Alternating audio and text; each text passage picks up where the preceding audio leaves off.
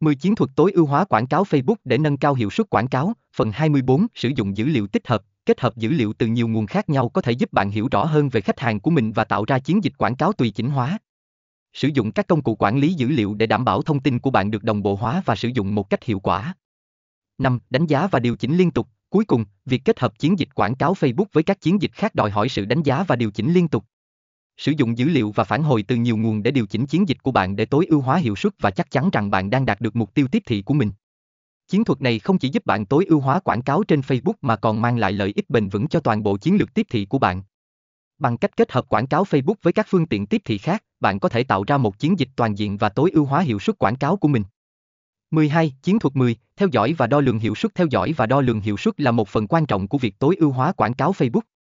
Điều này giúp bạn hiểu rõ hơn về cách chiến dịch của bạn hoạt động và cung cấp dữ liệu cần thiết để thực hiện các điều chỉnh cần thiết để cải thiện kết quả. Dưới đây là một số lời khuyên về việc thực hiện chiến thuật này.